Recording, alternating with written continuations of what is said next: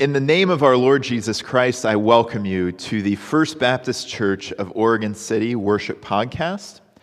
Due to the awful virus that is ravaging our city, our state, and our country, we have suspended in person worship for now and instead are worshiping via podcast. In this podcast, we do all of the things that we had been doing in, in gathered worship we sing to the Lord, we pray to the Lord, we hear God's word read, and we hear God's word proclaimed. And it's not the same because we are not gathered here. We don't get the experience of coming in and seeing each other face to face. But yet, God is still good, and we still get to worship Him wherever we are through this podcast. Because on this podcast, as we sing and pray and read and proclaim, your brothers and sisters in Christ are also singing and praying and reading and hearing God's word proclaimed. And it unites us all in the Holy Spirit because God never leaves us alone. And even in times like these, when we can't be physically together, God doesn't leave us alone. And that, my friends, is good news. Just a couple of things to note this morning before we go on. Tuesday through Sundays on our church Facebook page, facebook.com slash One Baptist Church, we have evening Bible reading and prayer and right now we are going through the book of Mark. Uh, we're currently in, uh, in the middle of Mark chapter 4. And then on Saturdays, we always do Psalm Saturdays, uh, where we read a psalm instead of our, our normal study from the, the book of Mark. Uh, and once we get done with Mark, we'll go on to another book of the Bible and just read that one straight through. So it is, uh, it is a good thing that you can uh, keep up with, and you don't have to have a Facebook account to, to follow along with that. You can just go to, again, facebook.com slash One Baptist Church, and you can watch the videos. They're all right there, set to public, so anybody can, can see, uh, see me sit awkwardly in my apartment and read the Bible to you over the internet. Uh, we are not having a July music podcast this month. I mentioned that last week, but I just wanted to uh, remind everybody since this is the last Sunday in July. Uh, Melissa is still recovering from a back and shoulder injury um, and has been uh, encouraged to take a rest by her physical therapist. And so uh, she is doing that, and we will hopefully have an August music podcast um, as she heals and recovers. Also, if you know anybody who has difficulty listening to this podcast over the internet, uh, there's, there's a number of reasons. You know, maybe you're not tech- technologically savvy enough. Uh, maybe you don't have Wi Fi at your, your house and um, and your cell phone plan isn't, isn't good enough to, uh, doesn't have the data to listen to a podcast every week, we can make CDs of our podcast worship services. Please email us at baptist.church at comcast.net or call the church office, and we will be happy to make CDs of our services and get them out to you. Uh, and we can even bring you a CD player uh, if you do not have one of those. We are glad that you are worshiping with us this morning. We are grateful for the great love of our Lord and Savior Jesus Christ, uh, the love that br- brings us all together, the love that sacrificed itself for us, and the love that is victorious over sin and death.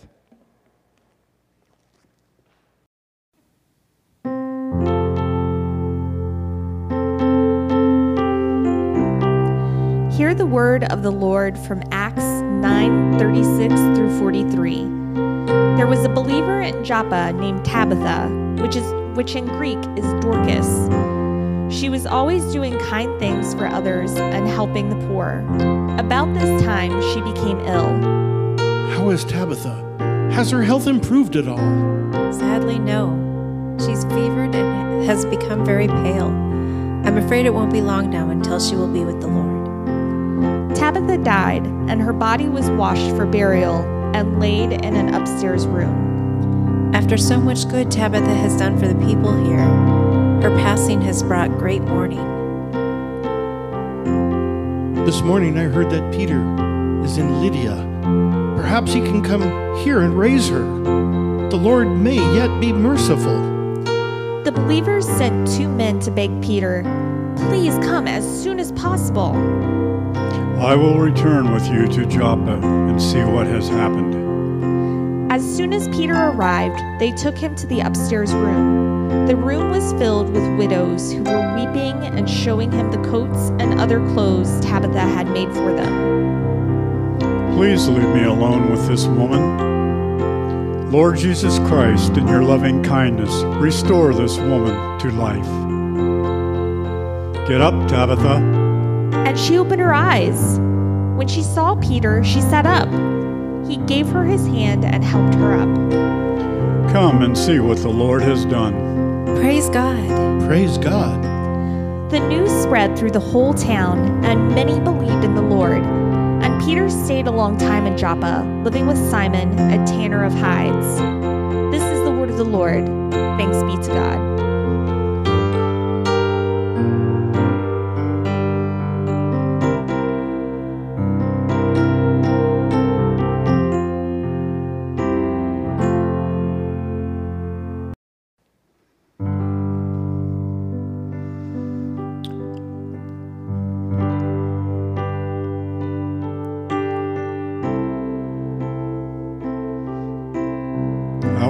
Heavenly Father, oh, for a thousand tongues to sing our great Redeemer's name, to sing beyond ourselves extravagantly with abandonment beyond our, all our possibilities and all our fears and all our hopes, to our Redeemer dear, the antidote to our death, to the salve to our wounds, the resolve of our destructiveness a thousand, a million, a trillion tongues, more than our own, more than our tradition, more than our theology, more than our understanding. Tongues around us, tongues among us, tongues from our silenced parts, tongues from us to you in freedom and in courage, finally seeding our lives and our loves in your good care.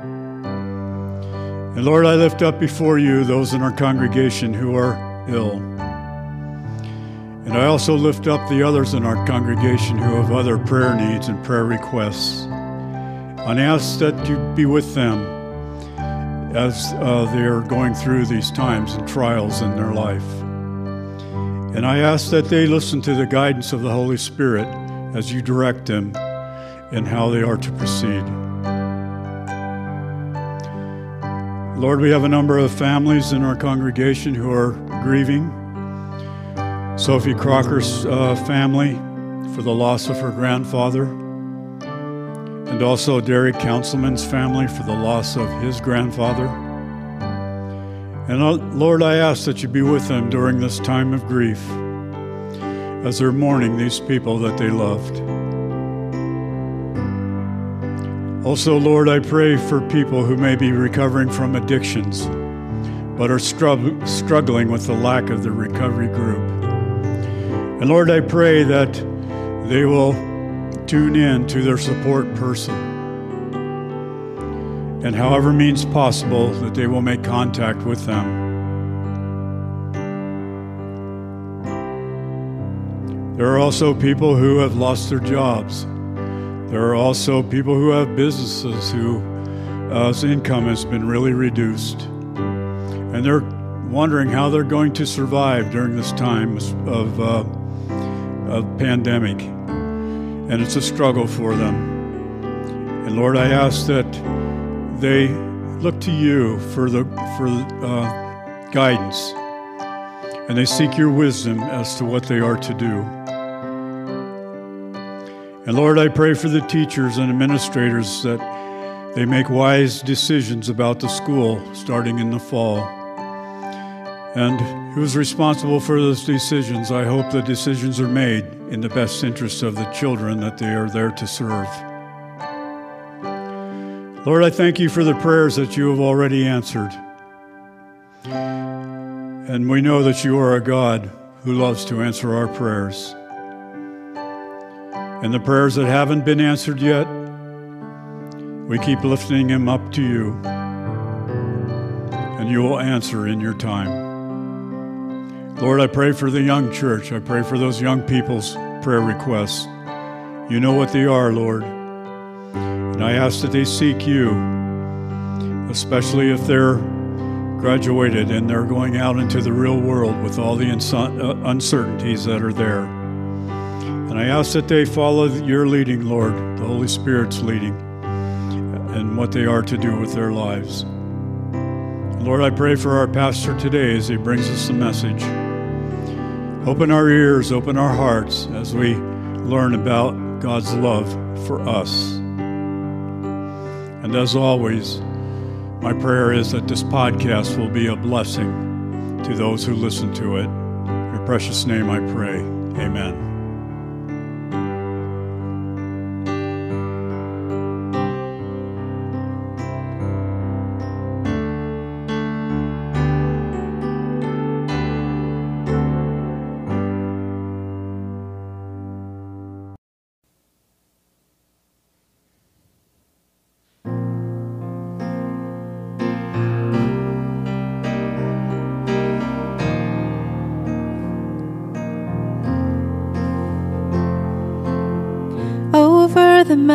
Mountains and the sea. Your river runs with love for me, and I will open up my heart and let the healer set me free. I'm happy to be in the truth, and I will daily lift my hands, for I will always sing of when your love came down. I could sing of your love forever. I could sing of your love forever. I could sing of your love forever.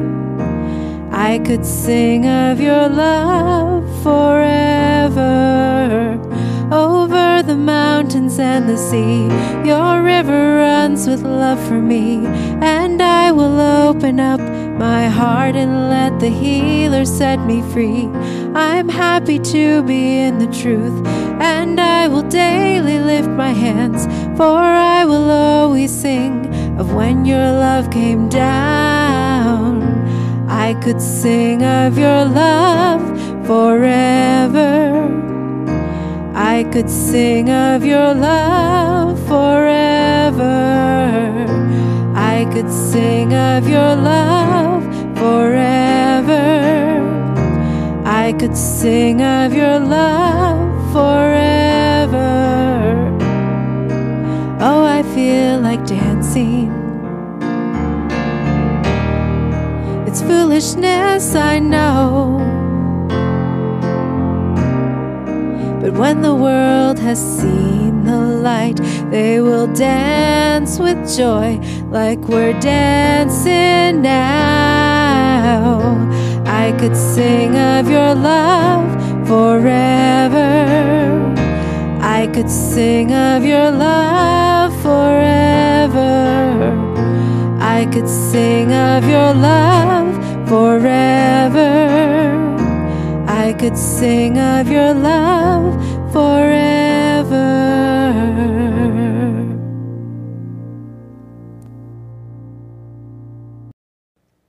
Our scripture reading for the morning comes from the book of 1 John, chapter 4, verses 7 through 21. This is 1 John chapter 4 verses 7 through 21 and I'll be reading out of the New Living Translation. Dear friends, let us continue to love one another, for love comes from God. Anyone who loves is a child of God and knows God. But anyone who does not love does not know God, for God is love. God shows how much He loves us by sending His one and only Son into the world so that we might have eternal life through Him. This is real love, not that we loved God, but that He loved us and sent His Son as a sacrifice to take away our sins. Dear friends, since God loved us that much, we surely ought to love each other. No one has ever seen God, but if we love each other, God lives in us, and his love is brought to full expression in us. And God has given us his Spirit as proof that we live in him and he in us. Furthermore, we have seen with our own eyes and now testify that the Father sent his Son to be the Savior of the world. All who declare that Jesus is the Son of God have God living in them, and they live in God. We know how much God loves us, and we have put our trust in his love. God is love, and all who live in love live in God, and God lives in them. And as we live in God, our love grows more perfect. So we will not be afraid on the day of judgment, but we can face him with confidence because we live like Jesus here in this world. Such love has no fear because perfect love expels all fear. If we are afraid, it is for fear of punishment, and this shows that we have not fully experienced his perfect love. We love each other because he loved us first. If someone says, I love God, but hates a fellow believer, that person is a liar. For if we don't love people we can see, how can we love God whom we cannot see? And he has given us this command those who love God must also love their fellow believers. This is the word of the Lord. Thanks be to God.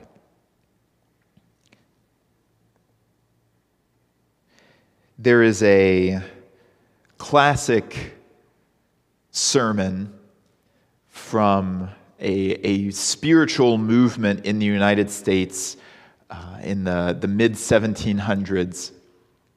The, the movement was called the Great Awakening.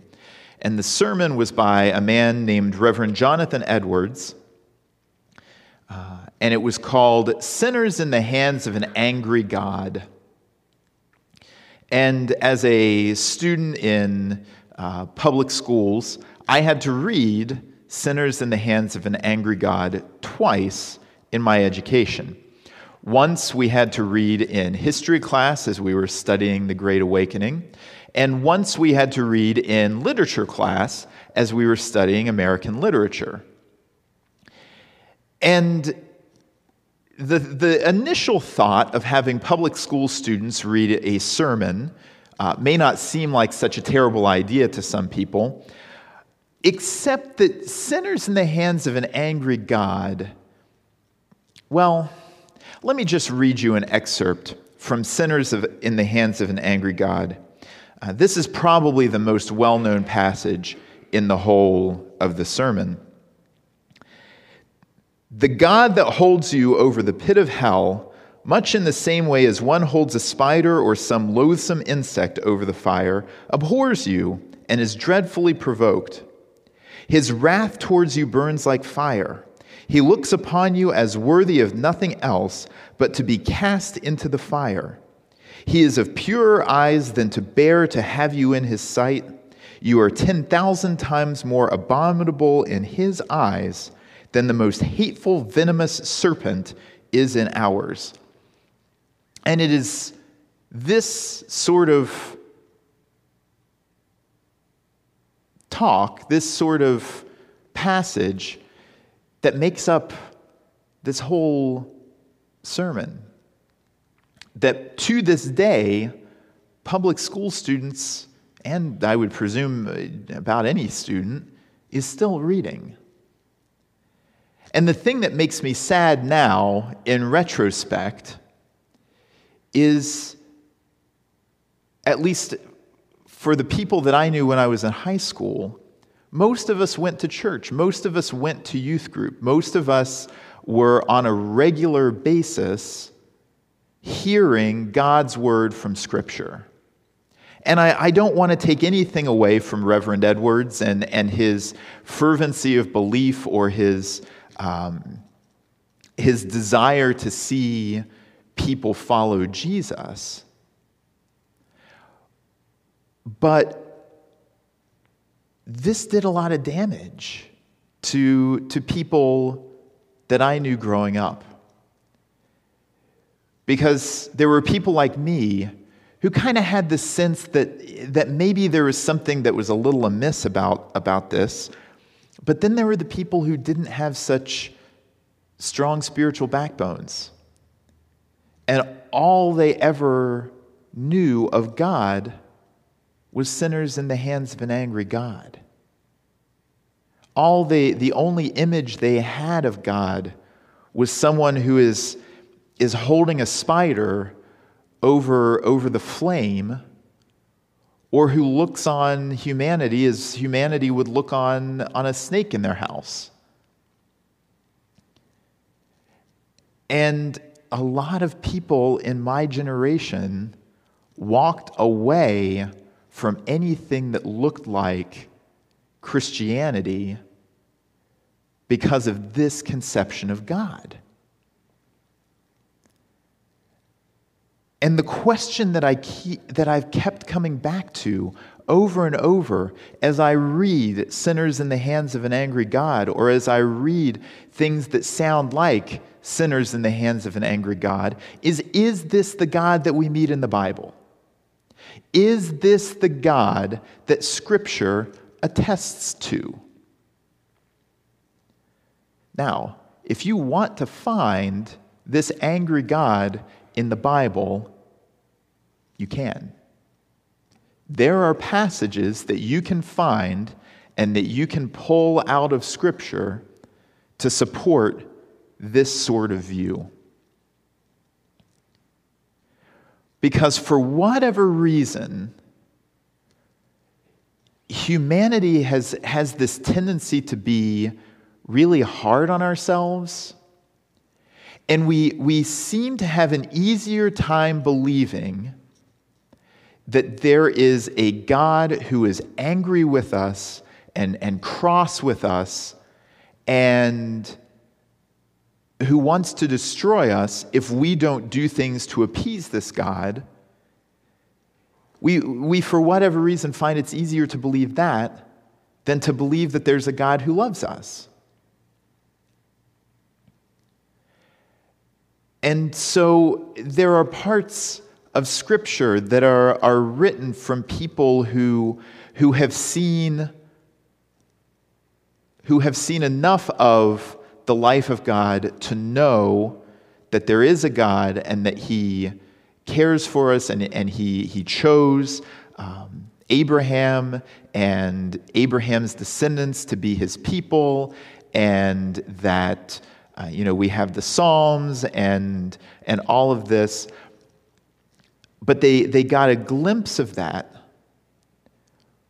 but then kind of mixed it in with this, this God that you would be afraid of. So, what do we do then with passages like this one that we read today from 1 John chapter 4? Because we've seen and we know and we are acquainted with the idea of a God who is waiting for a chance to destroy us. But then there's the God that John talks about. And there's the God that is love. His being is love. And so, what is it? The truth about God is love. That's what it comes down to. God is not waiting to destroy us. God is not angry with us. God is not hateful of us. And at this point, somebody might say, well, well, John, you know, okay, God is love, but God is also a ju- God of judgment, and God is also a God of justice. and God is a God of truth. And, and all of that is true. But it's judgment rooted in love, it's justice rooted in love, it's truth rooted in love. Because God is love, God's being is love. The, the fancy word for being is ontology. And the ontology of God, God's existence, is love. God loves us, full stop. And so the first thing that I, I, I, hope, and if you don't get any, if you, if you stop the podcast after I say this sentence, if you need to stop the podcast, please wait until after I say this sentence. That God loves you, and the most helpful thing you can do for your relationship with God and for your relationship with other people is put aside this idea that God is angry with you. Because we haven't always known a clear picture of what God looks like. But in Jesus, we know what God looks like. And this is the gospel in this passage that we've read. Is that because of Jesus, we know who God is. God looks like Jesus. God has always been like Jesus. The Apostle Peter tells us in, in his letter that Jesus Christ is the same yesterday, today, and forever. And God has always been like Jesus. We haven't always known that God is like Jesus. We haven't always fully wrapped our minds around the fact that, that God has always loved us like this. We get glimpses of it here and there. We see where, in, in, especially in the book of Jeremiah, God weeps and mourns over the fact that his people are not obeying him. And he's desperate for, for his people to turn away from idols and turn back to him.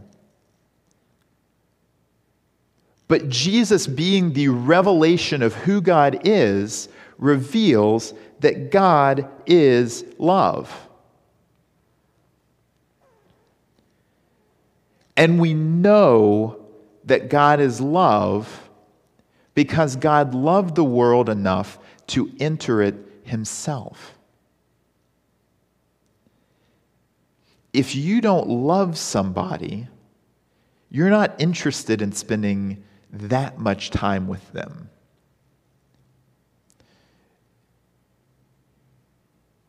I think it would be a very interesting thing right now if you were somebody who was in a, a sort of a dating relationship, but not a long term relationship yet, as you know, the, the quarantine and, and, uh, and all of the, you know, the, the public safety, public health measures uh, that we've been taking to stay away from people who don't live in your house. It would be a really interesting thing because you're still trying to find out do I want to spend a lot of time with this person? Do I want to spend no time with this person? And those were the options that you were presented with. But if you don't want to be around some, if you don't love somebody, if you're not devoted to somebody, if you don't care about somebody, you don't want to spend a ton of time with them And so you don't.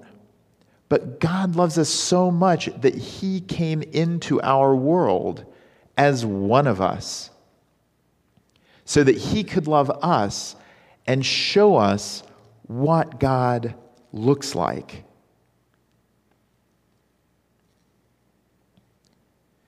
This morning, I want to consider some ways that if we've put off this idea of an angry God and, and clothe ourselves in the reality that God's being is love, what does it change for us as God's people?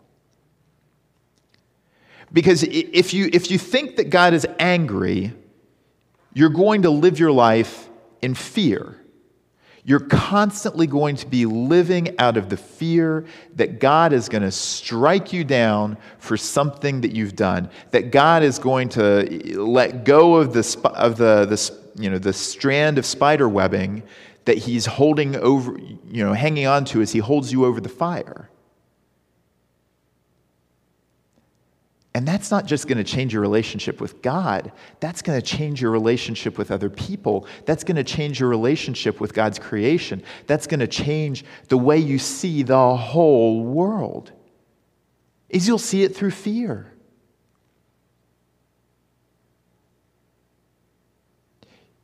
But if we realize that God is love and that God has always been love and God is always going to be love, and that God's attitude towards you is love, then we get to live a different way. The love of God, the being of God as love, compels us to live a life that looks like love. Instead of separation from each other, we love. See, if we're afraid, if we're living out of fear, then it's really difficult to draw close to anything else. If you're constantly afraid, you're going to put up barriers, whether it's between you and God, whether it's between you and other people and if we fear, we can't love. And if we fear God, we can't love God, and we can't let God love us. There are lots of times in the Bible where it talks about the, the fear of God. The, the fear of God is the beginning of understanding. And this is not the same type of fear. You can substitute in awe. You can substitute in reverence. You can see something like a thunderstorm and be in awe of it and be in reverence of this powerful force of nature that's blowing through, but that is also beautiful. God is love.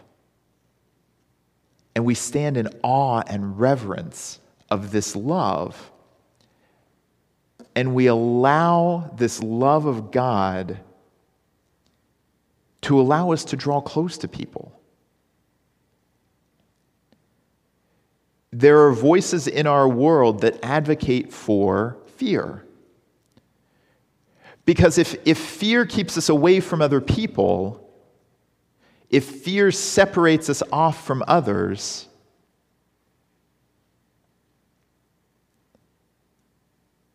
then we're vulnerable because we're alone. Love draws people together.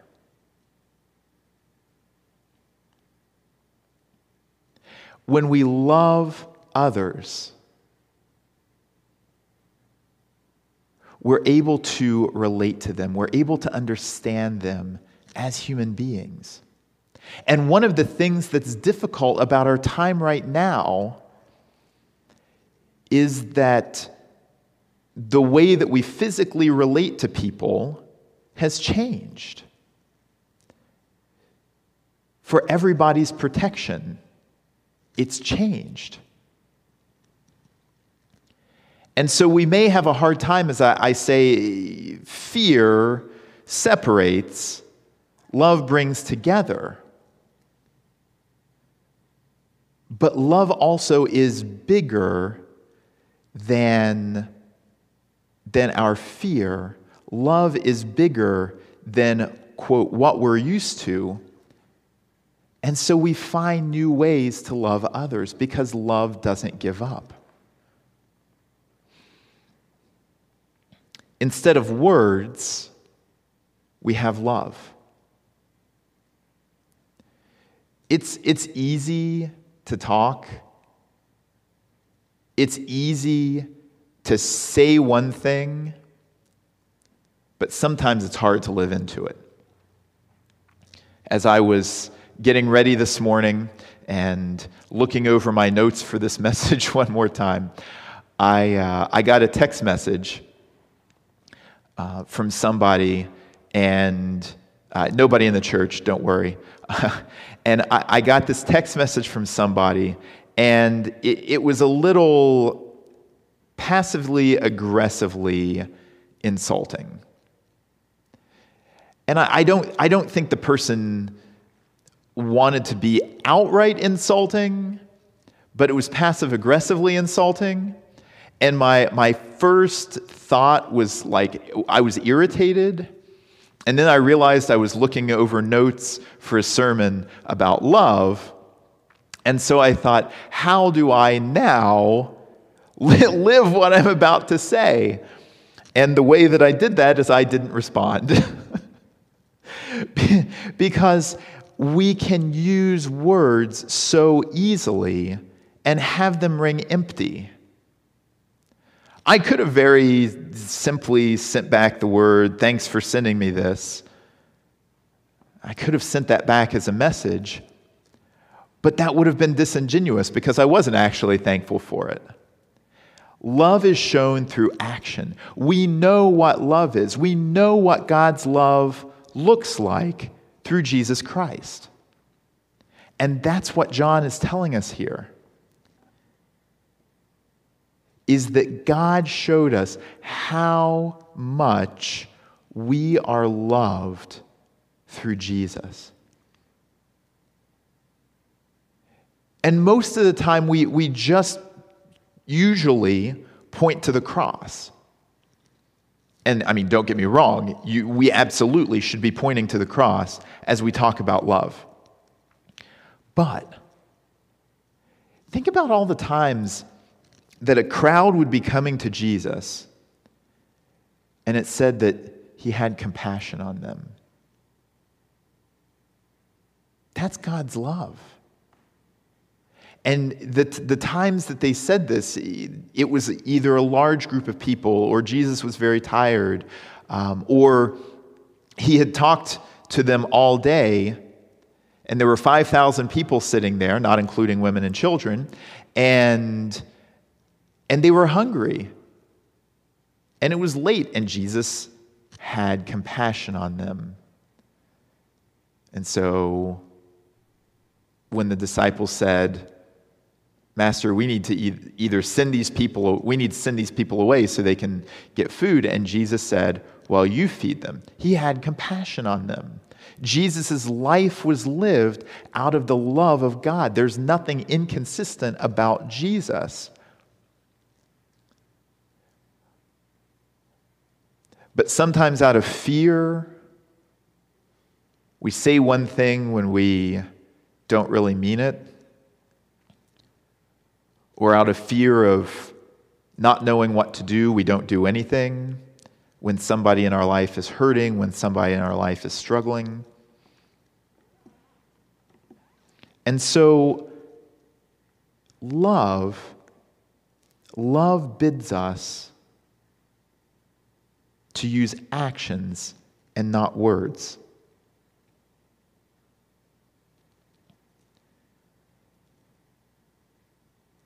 And we trade in our fear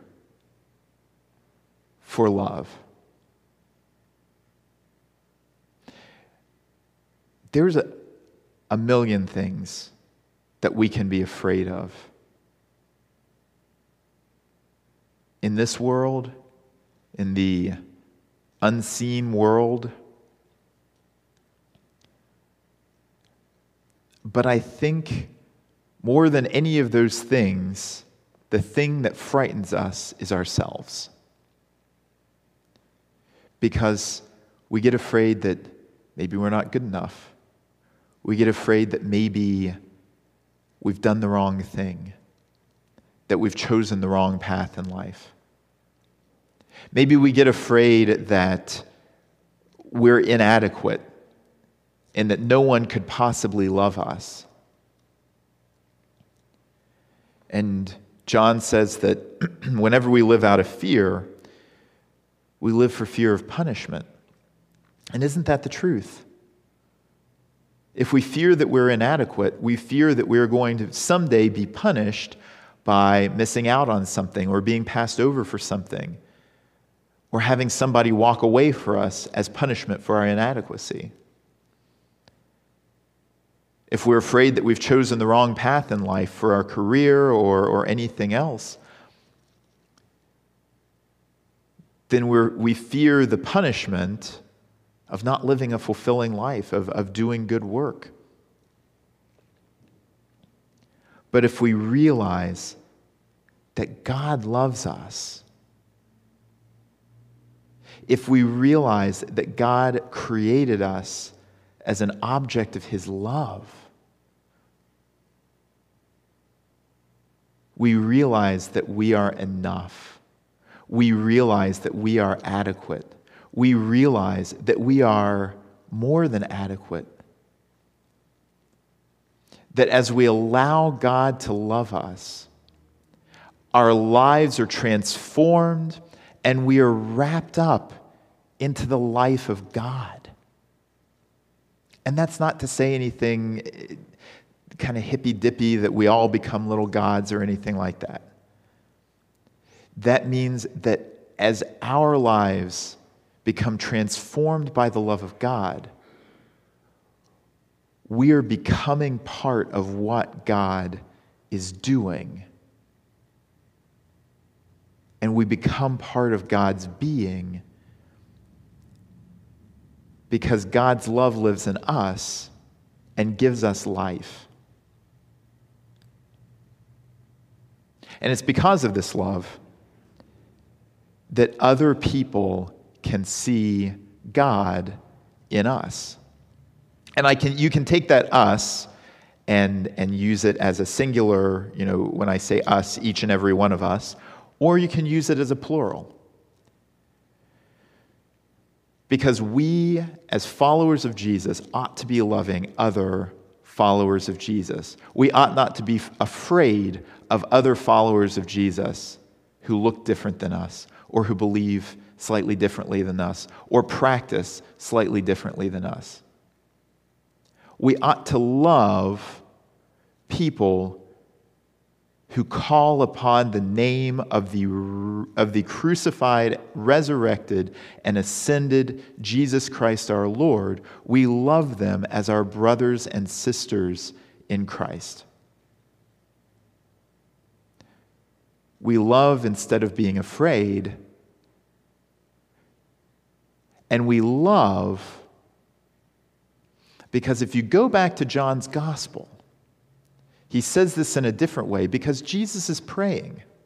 And Jesus prays that we would love one another because it's through our unity that people would know that Jesus and the Father are one. If we fail to love, then we fail to project the reality of God's love into our world. If we fail to love each other, then we fail to represent a God who has one love for us. Because the world understands fear, but we need to be the people through whom the world understands God's love.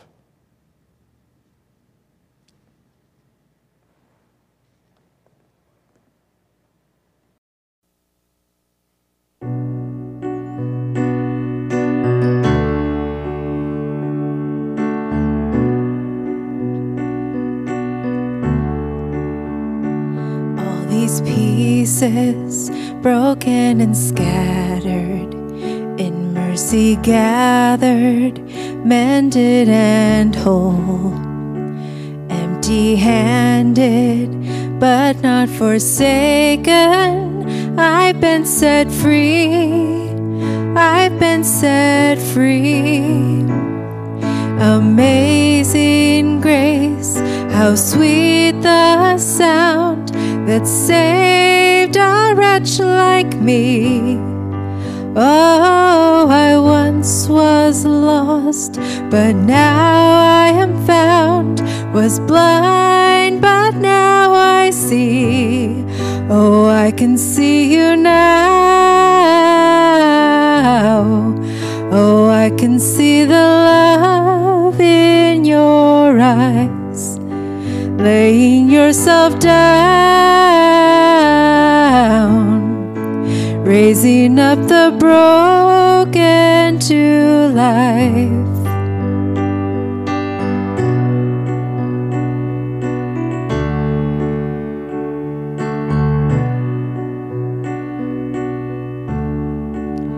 You take our failure, you take our weakness, you set your treasure in jars of clay. So take this heart, Lord, I'll be your vessel, the world to see your life in me. Amazing grace, how sweet the sound that saved a wretch like me. Oh, I once was lost, but now I am blind, but now I see. Oh, I can see you now. Oh, I can see the love in your eyes laying yourself down, raising up the broken to life.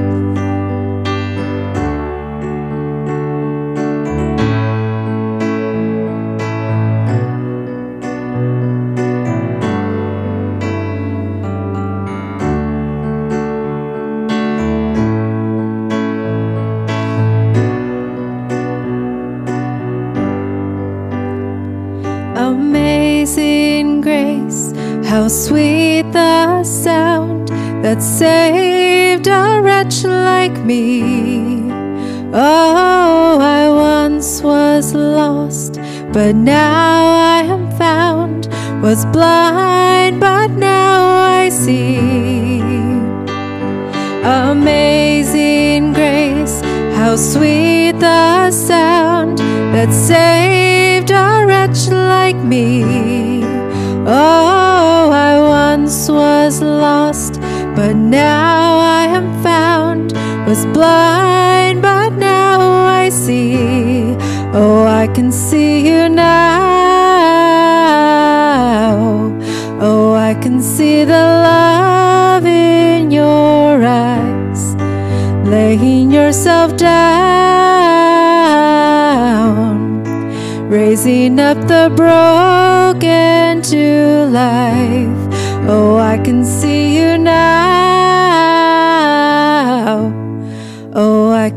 see the love in your eyes, laying yourself down, raising up the broken to life.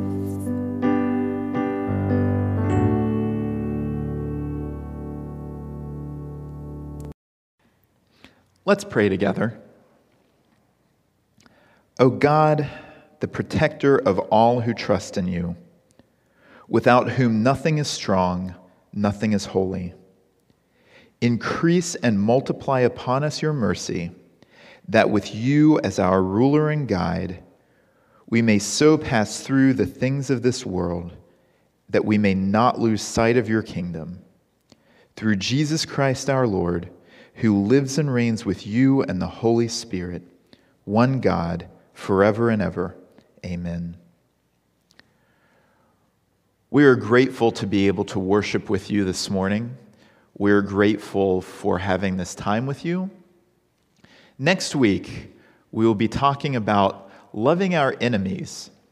And I, I don't think there are, many parts of our faith in Jesus and the way that we follow Jesus that, that, is, that are more countercultural that go against the ways of this world than loving our enemies.